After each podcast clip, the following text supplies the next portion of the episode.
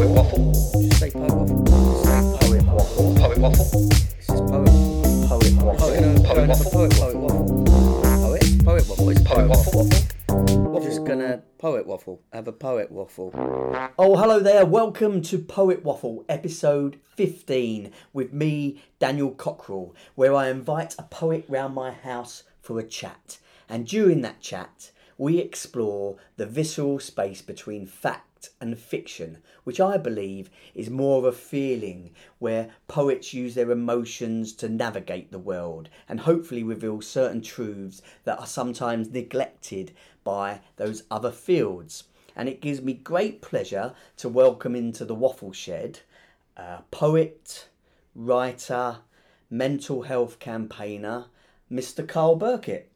Hello, Dan. Thanks Hello, for Carl. me. Yeah, no, thanks for coming along. Thank you very much. Uh, how you been? I'm all right. Yeah, I'm all right. It's uh, been a good morning. Been a good week. How about you? Yeah, very good. Um, so you're one of these poets, uh, and there's a lot of them who not only are they a poet and writer, but they also have a, a, a proper job as well Yeah, on the day job, side. You know, and I- it's like what what way ups up that is. I don't know whether the day job is more important than the writing, or the the writing more important than the day job, or they both run together. How, how do you feel about it at the moment? What what would be your preference, or would you want to be a full time writer, or would you want to be a full time mental Yeah. health campaigner, or wow. what's um, the That's a big, big question already. But um, I've never felt that I, um, I've never felt that I fit into the working world, um, and because I find it quite boring, quite Yeah. dull. Um, but I've never quite seen, or maybe been shown from a young age, how becoming a full time writer could be a thing. yeah yeah I think after university, I did um, I ch- at uni in Bournemouth. I did uh, media and communications just because it kind of had a vague link to writing, and um, you know I know a lot of people will use that term Mickey Mouse degree, and it can, I can understand why, but it did t- taught me so much stuff. yeah Um, but it also I left uni thinking I don't really have a skill here. yeah So um, I remember, I th- I think I might have told you before, but I sat down with my dad when I graduated in 2009 yeah and uh, trying to find a job. So during the recession, I remember I drew an arbitrary line through Birmingham, and I was like, I'm going to apply for any job under Birmingham. and my dad right. was like, This isn't what job searching is, Carl. Just so you know, you can usually just It go and get a job, but at Yeah, the moment it was. So. I was in Swindon just finding a job, and I found um, a marketing job in Southampton for like a finance company. And I didn't really understand what I was doing. I was there for three and a half years. I still don't quite know what they sell Yeah. or what they did, but I found oh, yeah, it's ridiculous. Um, but I think what what I did was I found a few marketing lines and comms lines. I go right, I can just churn that line out, yeah yeah and that seemed to people seemed to say yes, that's what we do, Carl. Um, and then I get yeah, I guess long long story short of it, when I was there, when I was working there, um, in Southampton, my my uncle took his own life. Um, and that was kind of really opened my eyes to mental health for the first time. I Right, mean, it's right. always been a big part of my life, but without knowing it, you know what Yeah, I mean? yeah, I've yeah. always, you know, had those feelings of um, lowness and stuff, but never really connected that to mental health. Um, so I started, like I would say, like quite like a scared little man. I thought I'd just run for charity. I'd just run. I'd use my body, I'll just run. yeah yeah And uh, part of that um, process was like writing blogs for the mental health charity Mind. right Um, so using my writing skills there, and uh, yeah, it kind of it suddenly hit me. I was like, oh man, like mental health charities have marketing teams as well. Yeah, like yeah, you can yeah. be doing these power, you can using these powers for uh, for a bit of good. real good yeah. Um, so yeah, so yeah, long story short, I kind of um, started applying for mental health um, jobs, and then I got into to uh, a campaign where I work uh, at now for five years called Time to Change. Yeah. Um, and I think that changed my relationship with with work definitely. Yeah. Um, um, and I found that I've met some such amazing people in that in that job. Um, I'm not. I don't want to be too rude to people in Southampton, but Southampton for me is very much like my hometown, Swindon. But it's got some water next to it. It's just very like grey, um, and people were kind of just. I could feel myself getting ready to go through the motions with them. Um, and London just lit a spark in me, and Yeah, I, yeah, you yeah. know, and that is is the first time generally that I met people who were open about their hobbies. I'm sure people in Southampton were doing stuff, but Yeah. it felt like we never spoke about those things yeah yeah and everyone that I work with in the office, they play an instrument or they, Yeah. they've started a band or they do this and they happily tell you and give you a leaflet. And that made me go, oh, you know, this secret writing thing I've been doing forever. Yeah, yeah. Maybe I can tell someone I write, Yeah, and yeah. I like, and I secretly go to I'm go to bars yeah. and I read read them out loud sometimes, and sometimes I get an applause, and um, so I think the job I'm in now is the perfect job for me to kind of have the time to feel comfortable. I've like I've learned so much about my own mental health, but also what is important for my mental health, and that is writing and performing and meeting people who share those So- those interests. brilliant little intro of how you got into you know mental health campaigning Mm. and and doing that works but why why the writing why not Yeah, yeah. Uh, why not a trombone Yeah. why what you know what was it that did you, what had you seen or heard or what led you into oh, i'm going to try putting some stuff down or saying some stuff out loud Yeah, well, I've I've got quite a bad memory of, um, and by what uh, bad memory of childhood. And when I mean that, I mean I can't remember stuff. Not that it was a it was a horrific childhood.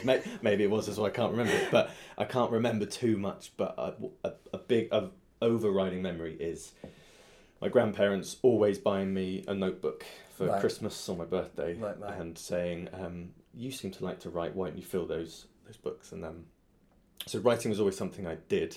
And uh, weirdly, it's only about, about six months ago we moved. Uh, me and my wife moved flat, and I found an old. Um, we had like a year six leaving book, and there's a note in it from a, a guy called Craig. A guy. I mean, he was he was ten at the time, and he wrote, um, "Good luck at school. Uh, at, um, good luck at secondary, secondary school, Carl. Good luck with your stories." And that really reminded me. Like, oh, so then yeah I was known as you write stories yeah yeah and I, for some reason, in that next eight to ten years, I think I forgot that maybe I was the guy that wrote Wrote stories, stories, yeah, wi- amongst my mates.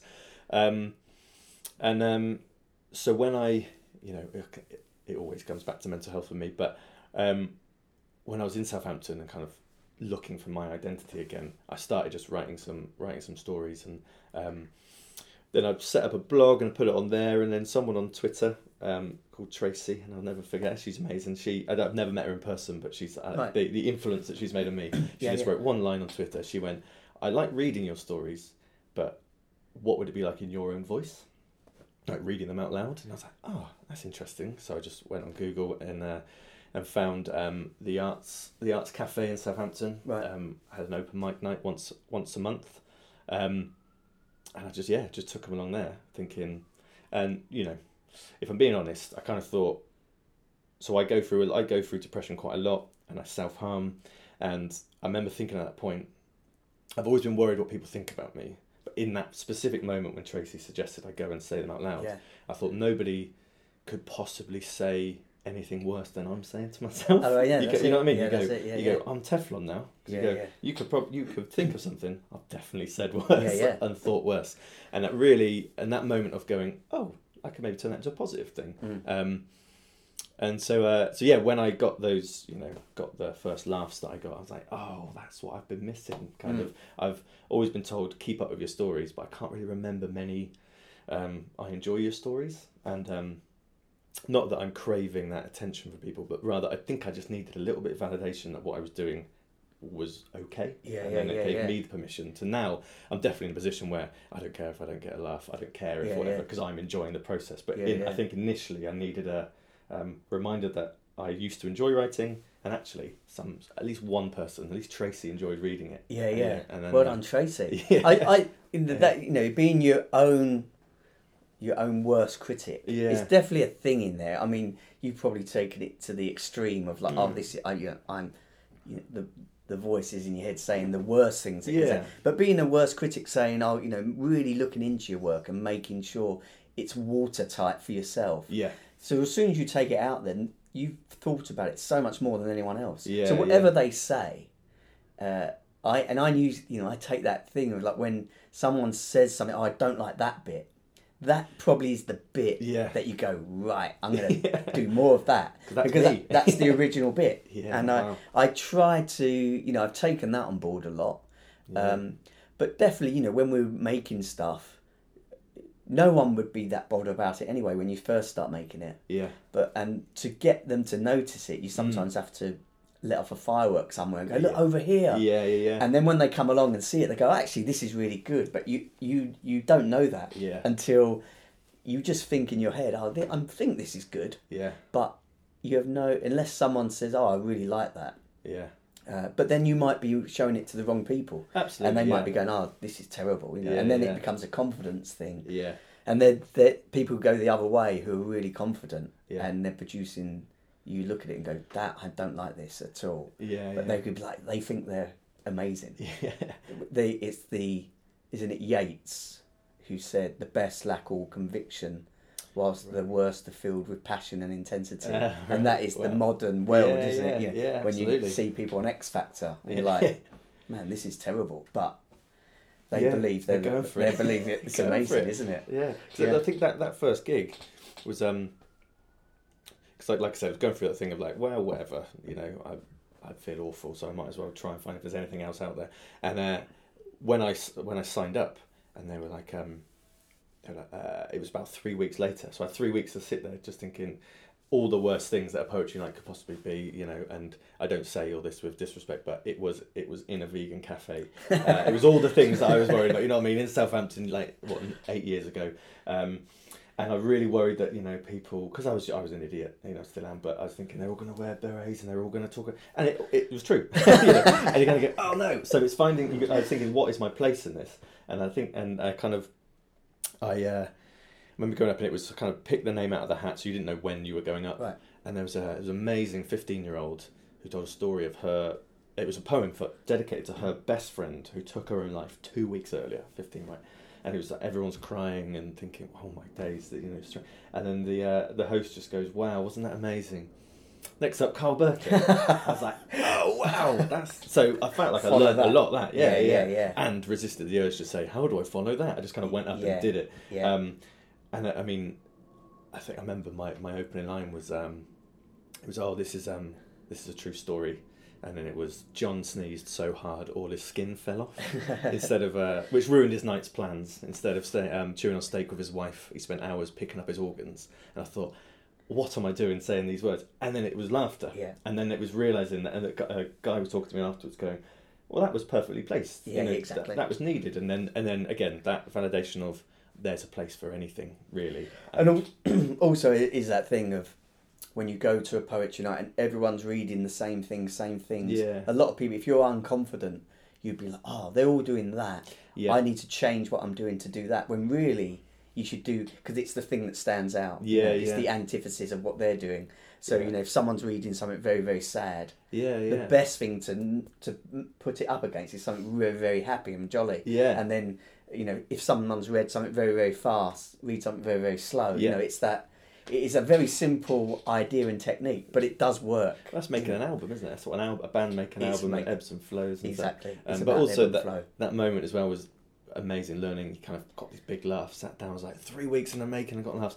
The next minute, they're laughing at the next guy. Don't even know my name, forgotten about me, and like knowing your place there and going, there's always Yeah. the next person coming on. And, Yeah, yeah. And it's you know that's not all about you. I think it's really, that energy in those spaces, though. So, um, the the perfect example in London is the Poetry Cafe. Yeah. When, when Niall O'Sullivan runs Unplugged. yeah, what's so brilliant about those spaces that you learn is somebody could be reading something for the very first time. Uh, they're really nervous, but the energy that they let off Yeah. and re- and it, the piece might be okay, you know. Yeah, yeah. But because the energy they let off and the audience are really supportive, they want them to do well. Mhm. Suddenly, you get something really magical that you can't yeah. recreate. yeah. And but and then the other other thing could go on. Someone could go on really confident and go, right, mine's brilliant, and actually it has the opposite effect. Yeah. But those ener- the energy in those rooms generally is, we want everyone who steps on stage to be do really well, Yeah. the best they can. We want to hear what they've got to say, Yeah. and when you hear what they've say, you can take all their ideas. You go, oh, I love that idea. I'm going to Yeah. steal that, Yeah, put yeah. that in a or change it into something else. Yeah, And yeah. I think it, they're brilliant spaces. Well, I think that's something that maybe poetry has that I've experienced anyway that comedy doesn't. Is I always say like the best gigs are the spaces that you're the best man coming up to do a best man speech. Nobody Yeah. wants a best man to lose. Yeah, really. yeah, yeah, They- yeah. everyone everyone wants a good best man speech, but they won't judge a bad one. They kind of try and lift them on. And maybe comedy is like, yeah, you're not funny because you you were a crap best man, but everyone's like, come on, you can Yeah, do it. We yeah, really yeah. want you to do well. And Yeah, yeah. they're, yeah, for me, they're, they're the best gigs. Yeah. Best man speech. I love. Like, I've done a few best Yeah. man speeches, but and they are amazing. Yeah, yeah. We did. I did one in Italy.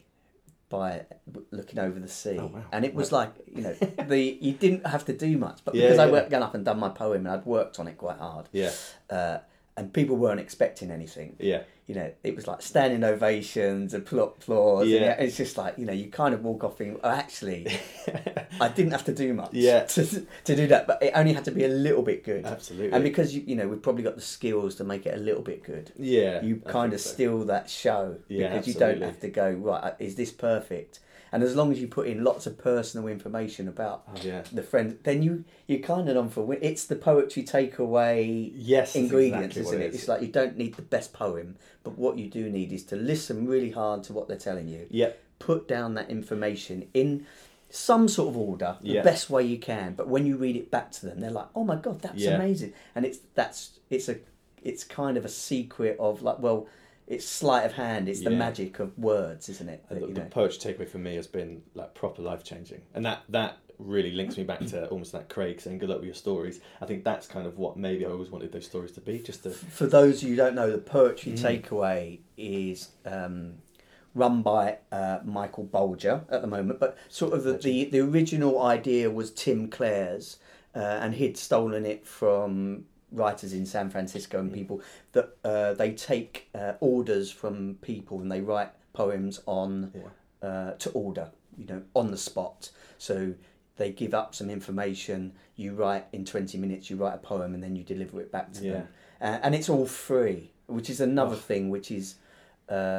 Which is amazing. There's not enough free stuff in the world, Yeah, yeah. especially stuff that is so rewarding. especially the amount of people that say, "Okay, how do I pay you?" Yeah, like, yeah. You don't know. Yeah. What? Yeah. Um, It's food like- parcels for the rest of my life, Yeah. please. yeah, yeah. Oh no, I love it so much. Like I love the uh, that that moment when, like you say, that when they go, um, they've told you everything. I want it about my dog. My dog's called John. Yeah, And then you say the word John, and like, how did you even know his name was John? like, you, you told me. I've I know, I've just yeah. got your words, put them into a, a bouncy order, and they, I think if you get a good conversation with them, they forget they're telling you stuff, yeah. and then um, yeah, I think it's amazing. And I, I what I like about it is it's never going to be the. So I'm always aware of thinking this. I would never write this poem No. for myself. I'd never write it Yeah, like this. It's almost like my 17, 18 year old self Yeah, yeah, is back in me writing these poems because they were the things that were, I, I would say I'd write them this way for myself and for others to listen to. And people go, oh, these are really good. yeah, But then the more I wrote them, I was like, these are, te- I can't write these anymore. yeah, yeah, You know, uh, they were just like a gateway yeah, yeah. drug into poetry. And so I get, I fall back into my eight. Never, wherever I go, like, I always have the mindset. Okay, today I'm going to try and write that Charles Bukowski. Yeah, You know, a masterpiece. yeah, today. I'm going to try and Yeah, do this. cool. And then, but as soon as you get there, you the guy, as you say, the guy comes up Yeah. and says, "I've got a, a dog called John. and I need this part." And you're like, "It's never going to work. I'm never going to." So you have, you fall back into your 18 year old self to, to write these, you know, ways of putting rhymes together and, and lines together. And, yeah, just having that adrenaline, I think, as well. Um, like, I mean, having probably what ten to twelve deadlines in, in a day. You just churning Yeah, them out, yeah. and having that, you find things within you that you didn't know were there, and Yeah. you know, um, and being in a spec. Obviously, you're not on your own. You're with three or four other poets, and being in that group has always been. I love that, and people go, "How do you spell so and so again?" And Yeah, you forget, yeah. you know, I haven't got any signal. I can't Google what rhymes with whatever, and Yeah, everyone's yeah. just panicking. I love it. Yeah, it's great fun. And after you've read the thing, then people listen in, and it's just like, "Yeah, good job. You've done a. Yeah. You managed to. Yeah. You managed to make them cry there. Well done." That's it. You Yeah. get a hug and you go, oh, Yeah. that's, that's three on the tally of tears Yeah, today. yeah, yeah, yeah. now we're almost uh, two thirds of the way through. Yeah. Um, Wow. And it is time in the Poet Waffle uh, program for the big question.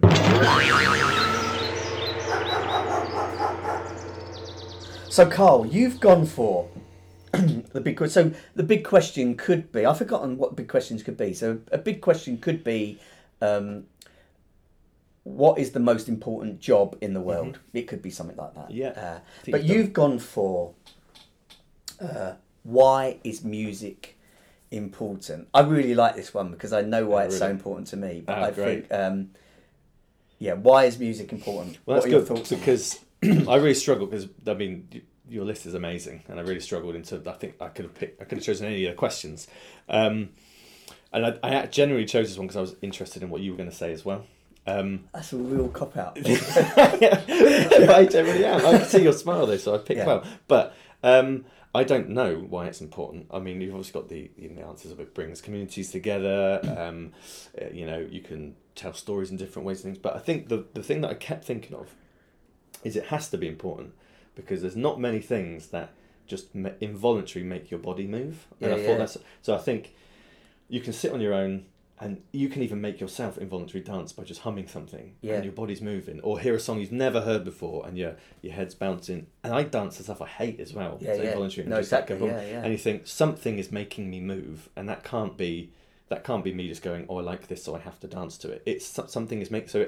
If anything has that power over you, I can't think of many things that has a power just to make you just run Yeah, around a run around a room. Um, so I think my answer is more it has to be important because it has a higher power over us. Maybe I'd like to know what the chemical reaction. Yeah. I always think of it like water. You know, when you drop some, Yeah. when you drop some chemical in water and you make the water fizz, Yeah. and we're made up of water. Our, our chemistry is probably bubbling away, isn't Yeah, it? yeah. It's probably why you start to jig and move your shoulders because, you know, everything Yeah. inside you is starting to fizz a little bit. Probably. Is Uh, it also like I don't know whether you're whether you, you can't we can't express the feelings we're feeling we like, 'cause we're so repressed we don't know how to say this is giving me joy so our Yeah, arms yeah, are just yeah. showing I'm having I'm having fun and I, I often think you know when people say about I hate dancing at weddings or everyone makes us dance at weddings and I, I'm interested in that journey is like, are we making each other dance at weddings or Yeah. or is the wedding we're dancing we just get I do, because kids I mean you watch a child Yeah. really young just dance Dancing You know around, I mean? yeah. so we've turned it into this weird social awkwardness when actually it's something that I want to dance at weddings. And, you know, I'm quite an introverted character. yeah I know it's straight. You know, yes, I go on stage. Yes, but in in a dance, in like you go to a club, I like that because I don't have to talk to people, There you go. and I'm I'm dancing around. I Yeah, can I move, agree. and I, I don't mind moving badly, especially now yeah in my mid forties. I definitely move badly, but I kind of like that. yeah yeah Uh, yeah, I the yeah, I, I, I really yeah I enjoy that space. Whereas I you know I don't want to be sat round in a table chatting with people. I find that very uncomfortable. yeah yeah yeah Um, being on stage, I don't mind being on stage because I don't have to talk to anyone. I'm just talking to myself. Yeah, I agree. basically. Yeah, yeah. yeah, when you come off stage, you're like, oh no, they're gonna ask, they're gonna Yeah. say something. Oh, I like that, or Yeah. why have you done this? And I, I'm gonna be like, oh, can I Yeah. go away now? Yeah, but yeah. we, in a in a space where there's just music and you have to dance, actually, that's quite a comfortable yeah space because I can be really, you know, I, I can move and people will be like, oh, look, he's moving really badly. Yeah. I don't, they don't, then they don't mind moving badly as well. yeah Uh, but also I th- yeah but I think people love watching people move badly because they Yeah, know it's it's that, that thing of like oh that's just a man cutting loose just go for it I wish Exactly, I, well was, I wish yeah. I could do that I think Yeah. are you a are you a dancer at home on your own if you're Yeah, out on it? definitely have a little, especially in the waffle shed. Yeah. I can put music on really loud here. Yeah. And I'm just, I start punching the air and stuff. Uh, yeah yeah Because I think in my old days, I quite, in my, when I was in my 20s, I, Yeah. th- I think I moved quite good. yeah You know, I I probably yeah. and I was unusual. I was very eccentric in my Right. movements. a sort of cross between Jarvis Cocker and um, uh, uh, Mick Jagger, and Yeah. you know, I had all these move and kicks, and Yeah. I was I was quite wild and loose. So people, right kicks, you know, yeah. it, people, I wasn't cool. Yeah. But because I wasn't cool and I could move around the dance floor, I'd, I'd use the whole dance floor even if people were in the way. So people were like, God, what's he doing? You know? Yeah. And I'd usually wear shades probably in my 20s and have bad great. second-hand clothing. Yeah, yeah. So I really enjoyed my sort of 20s on the dance floor. but you become cool in that that setting because Yeah. everyone else then just goes Yeah. Oh, actually, he's got so much confidence on this dance floor. Yeah, he must yeah, be. He must be a really confident guy. Yeah. yeah. I always love that moment on a on a night out or a if you go to a st- I mean I don't have many anymore, but or a stag do or something, and there's all your big burly mates all hanging around, and then there is that switch when it just takes one person just to go. There's a, there's a mate called he won't mind me saying it. Mate called Adam, who he literally just come up to me and go right. I've had enough chatting. I'm off, and he just he'd go and dance on, on. his own, Yeah, and then yeah. everyone goes and flocks around Yeah, him because it's just he's like I just want to get his energy out and have, a, have a boogie. And that moment when we all become kids again, I think is really really super important. My mate, my mates in a band. Uh, they're called Riding the Low, and they came to London, and everyone it they so you could tell the whole audience wanted to dance. Yeah. And I just, I you know, I really liked them, but I, I wanted to stand at the back and chat with Rob, who's Yeah. coming with me.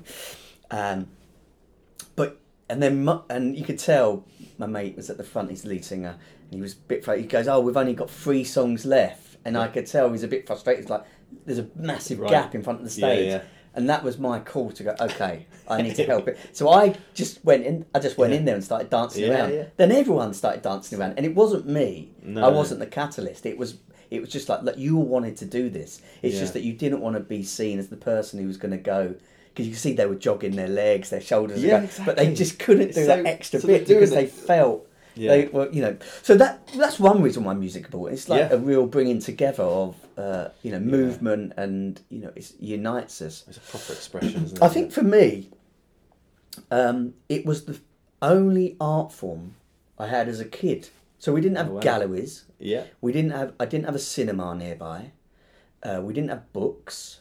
We didn't have a video recorder. Yeah. You know, so we had TV, but that was dramas. I, you know, I, I wouldn't even be aware that dramas might have been art. You know, Right. TV yeah, yeah, dramas. yeah. But we, what we did have was music, and you know, gatefolds and, and art. You know, on the on the sleeves. But it allowed me to talk about art in a in the way that I talk about football. Yeah. In the way that I want to discuss art now. Yeah, and yeah. that was my in. It was just like okay, we can go. To, we all already knew that the the sort of art galleries of the record shop art galleries of the you know the the record shops of Woolworths. So you'd go to Yeah. Woolworths and you knew it was bad. Yeah. You knew like all they had was a top forty singles, and you. Mm. knew it was rubbish. Whereas you go to the record shop, suddenly they they had loads of stuff, and you were like. Okay, this is the proper place to come and buy Yeah. records because they you could get all the stuff that wasn't available in the Sure. so you suddenly uh, could then talk to your friends about what this song actually Yeah. meant. Yeah, yeah. So it wasn't about Wow, dancing; it was about uh, you know what's the discourse, what's the what's the language we're going to use to Right, talk about art before we'd even been. So we didn't. don't You, know, I sort of had a sense of I want to be an artist, Mm. but I was fourteen. I had no idea how to be an artist. We, I couldn't. We wasn't talking about films because we had no films to watch. Sure. But what you did have, you had older brothers who had records. Your Yeah. dad had records. Yeah, yeah. So you could go around people, and then you could talk about art Yeah. in even if it was heavy metal rock. Yeah. It was just like, okay, what's happening here? Why are these people doing this? Why are they painting their faces? Why are all those people jumping around and Right. being part of that group? Yeah, yeah. So you suddenly got okay. This is this is how I want to experience art going forward, and that all came through music. It was the only. It was the. It was the gateway. I've used that word again Yeah, yeah. to. Oh, actually, now I can go to an art gallery and I can discuss a Rothko So in the yeah. same way that I discuss Iron Maiden Mm. in the same way, and that's led me to everything. Now I can discuss poetry in the same way that I discussed, uh, you know, Buddy Holly's greatest hits, Yeah. uh, and what it is it about, and you and lo-fi music with all the new stuff. That is Yeah. exactly how I want to discuss um, poetry and what it So, does, yeah, uh, and it's not exclusive. It wasn't exclusive. It was. Every, it was for everyone. You could go and buy it from the shop Yeah. Yeah. if you had the money Yeah. or if you didn't have the money, you had to save up. And you know, when I delivered pizzas, all my money was spent on CDs. Really? So it was just like I saved enough money to go to the club, get a taxi home, spend the rest on music Yeah. because it was the it was the only thing that it was it was art, and I could talk about it with my mates Yeah. in a way that wasn't you know it wasn't academic. Yes. So when I It's a went to feeling, yeah. university, it's a feeling. When I went to university, I was disappointed Oh, really? away because it suddenly became oh this means this this, this. and I was Oh, like yeah, no yeah, I think yeah. you're right I got I was yes I was saying yes I do agree you know it's written there and you're written it like but there's something else Yeah. that you're missing and it is that feeling that you talked about it's like oh this is making me move Yeah. why is it making you Yeah. move and it's uh, why do, why are we holding ourselves back I mean, do, do you do you have the same do you have the same music taste as your wife, for example, or is it? Because the reason I ask is I, I feel music is important. It kind of it can give you a tiny little island as well in a in a relationship. Like I always think about my mum and dad, and Yeah. um, my dad's retired now, but when he was working, he was on nights for years and years and years. Um, and they shared a car, and I always loved the dance that my mum and dad would have with the with the stereo and the radio Right, because my dad yeah. would never take a CD out when he get back from his shift. So Yeah, when my yeah, mum got in the car to go to work, st- same and thing um, my dad is ma- he's like 68 and he's massively into he's got every Ministry of Sound album. Right, right, He you go, absolutely yeah, loves yeah. dance music. Yeah. He's never been to a club like Oh, that right. playing anything. Yeah. He just he just for some reason that music absolutely gets him going and he puts it so loud and it'll be whenever me and my mum would get in the car in the morning and and she just put the keys in, and it is some drum and bass smashing through the car, like vibrating it, and my mum would just go, "Oh dear." Turn that down, take the seat out, and then put in Ed Sheeran or something, and that, that, that, that sort of that, that Yeah, in between. yeah, but yeah, that was their own space, and then Sorry, mum- Ed, nothing yeah, absolutely Sheeran, not. you But know, that was my mum's. When my mum was driving, she liked that kind of music. My dad liked to just smash the steering. So they've got completely different- Yeah, yeah, and it's like the, We- it- he'll still go in his garage now, and We definitely met on. in the middle, I think, of you know my uh, my music taste is pretty obscure. I think Right. it's not mainstream, Yeah. so it's sort of lo-fi pop and rock music yeah, yeah, with things that don't sound right. right. I think if, if Yeah, I know where a song's going, I'm probably not interested after five plays. I'm like, oh, Yeah, I've yeah. heard that. I don't. But if a, a song does something, I think, what's what are they doing there? What's going on? And most people go, oh, that's horrible. yeah, yeah. Or oh, I don't like the sound of his voice. I like it when the voice. I'm like, what what are they doing with their voice? and that's that I- bit that you said earlier. Sorry to interrupt, but that bit when people are saying to you, "I don't like that bit." Turn Yeah, that yeah. down. And you, you go. you're hearing their still- bit. You're hearing their bit and going, Yeah. "Oh, t- "Turn that up. I want more cups across a radiator." it makes might me be. want to play it again. I'm like, what did it? What did it? What did they just do there? Like the song's gone really weird now. And I, and then, and because it surprises me. I want to play it. Whereas if a song goes along nicely, I. I, even my favorite, you know, even like the undertones, teenage kicks. It's Yeah. like I'm a bit like, well, I know where this is going, but their yeah. best songs are.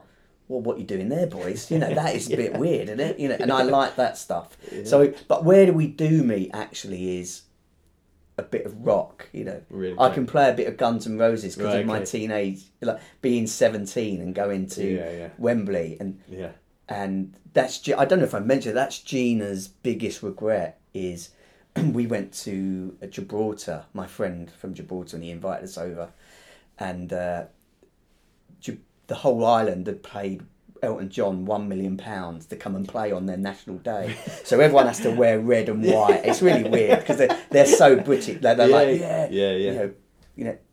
This, they hate Spain, love Yeah. love the Brits, so they Yeah. paid Elton. So Elton John came, but we had to fly back the next morning, and in this little airport, so the room is probably three times as big as the room we're sitting in now. yeah. Who's in there? Slash. Oh wow. so all the, the all the staff are getting their picture taken with, Yeah. with Slash, and Gina's sitting there going, let's like- And I should have just said, look, let's go and take our picture Yeah. with Slash. And she never did, and it's oh, that Oh, idea of like never getting on the dance floor. And Yeah. she's that's her biggest regret ever, Oh. I think. And I really regret not saying to her, "Come on, Yeah, yeah. let's take our photograph with Oh, Slash," because no. Yeah, he's yeah, pretty amazing character. Yeah, yeah, absolutely. Um, Oh, no. that's it. That's. Um, I think we've come to the end of Yeah, wow. Waffle. Um, have you got anything on? Have you got a website? Ever, where can we find you? I know you do your little. You do a daily thing. So Yeah. Can you tell us all about that? Yeah, we I mean, I'm all, yeah. I always try and do. Um, I think I didn't touch on any of this. I always try and do um, just to uh, write something every day, just so I never slip into nine to five. I'm not actually writing, so um, I do loads every day. But one thing I do is from is it Poetry Writing Month in April? I think they encourage you to write Yeah. day. A couple of years ago, I just for uh, I just decided to write a poem for a celebrity's birthday who was born that day. So I post that every day, but I do lots of other. So you started it for a month and never stopped. and yeah, yeah, because exactly, I thought, yeah, yeah. could I get a calendar out of this? And now yeah. on day year Prolific, two or whatever. Brilliant. But, uh, but yeah, so my website is Carl uh, with a C, so Carl Tells Tales. Just got loads of nonsense on there, really. But- Carl tells tales. Go, and you can sign up to a newsletter. yeah, and Friday newsletter of tales I found or written. And, and you can get um, something every day from Carl, which I think Absolutely, is brilliant. It's yeah. very prolific. Uh, thanks very much for coming along. Thank you for having me. It's amazing. Uh, this has been Poet Waffle, and we'll see you next time. Thanks very much. Poet Waffle was written and presented by Daniel Cockrill, original concept by Jack White, music and audio production by Julian Ward, artwork by Damien Wayhill, and technical support from Laurie Eves.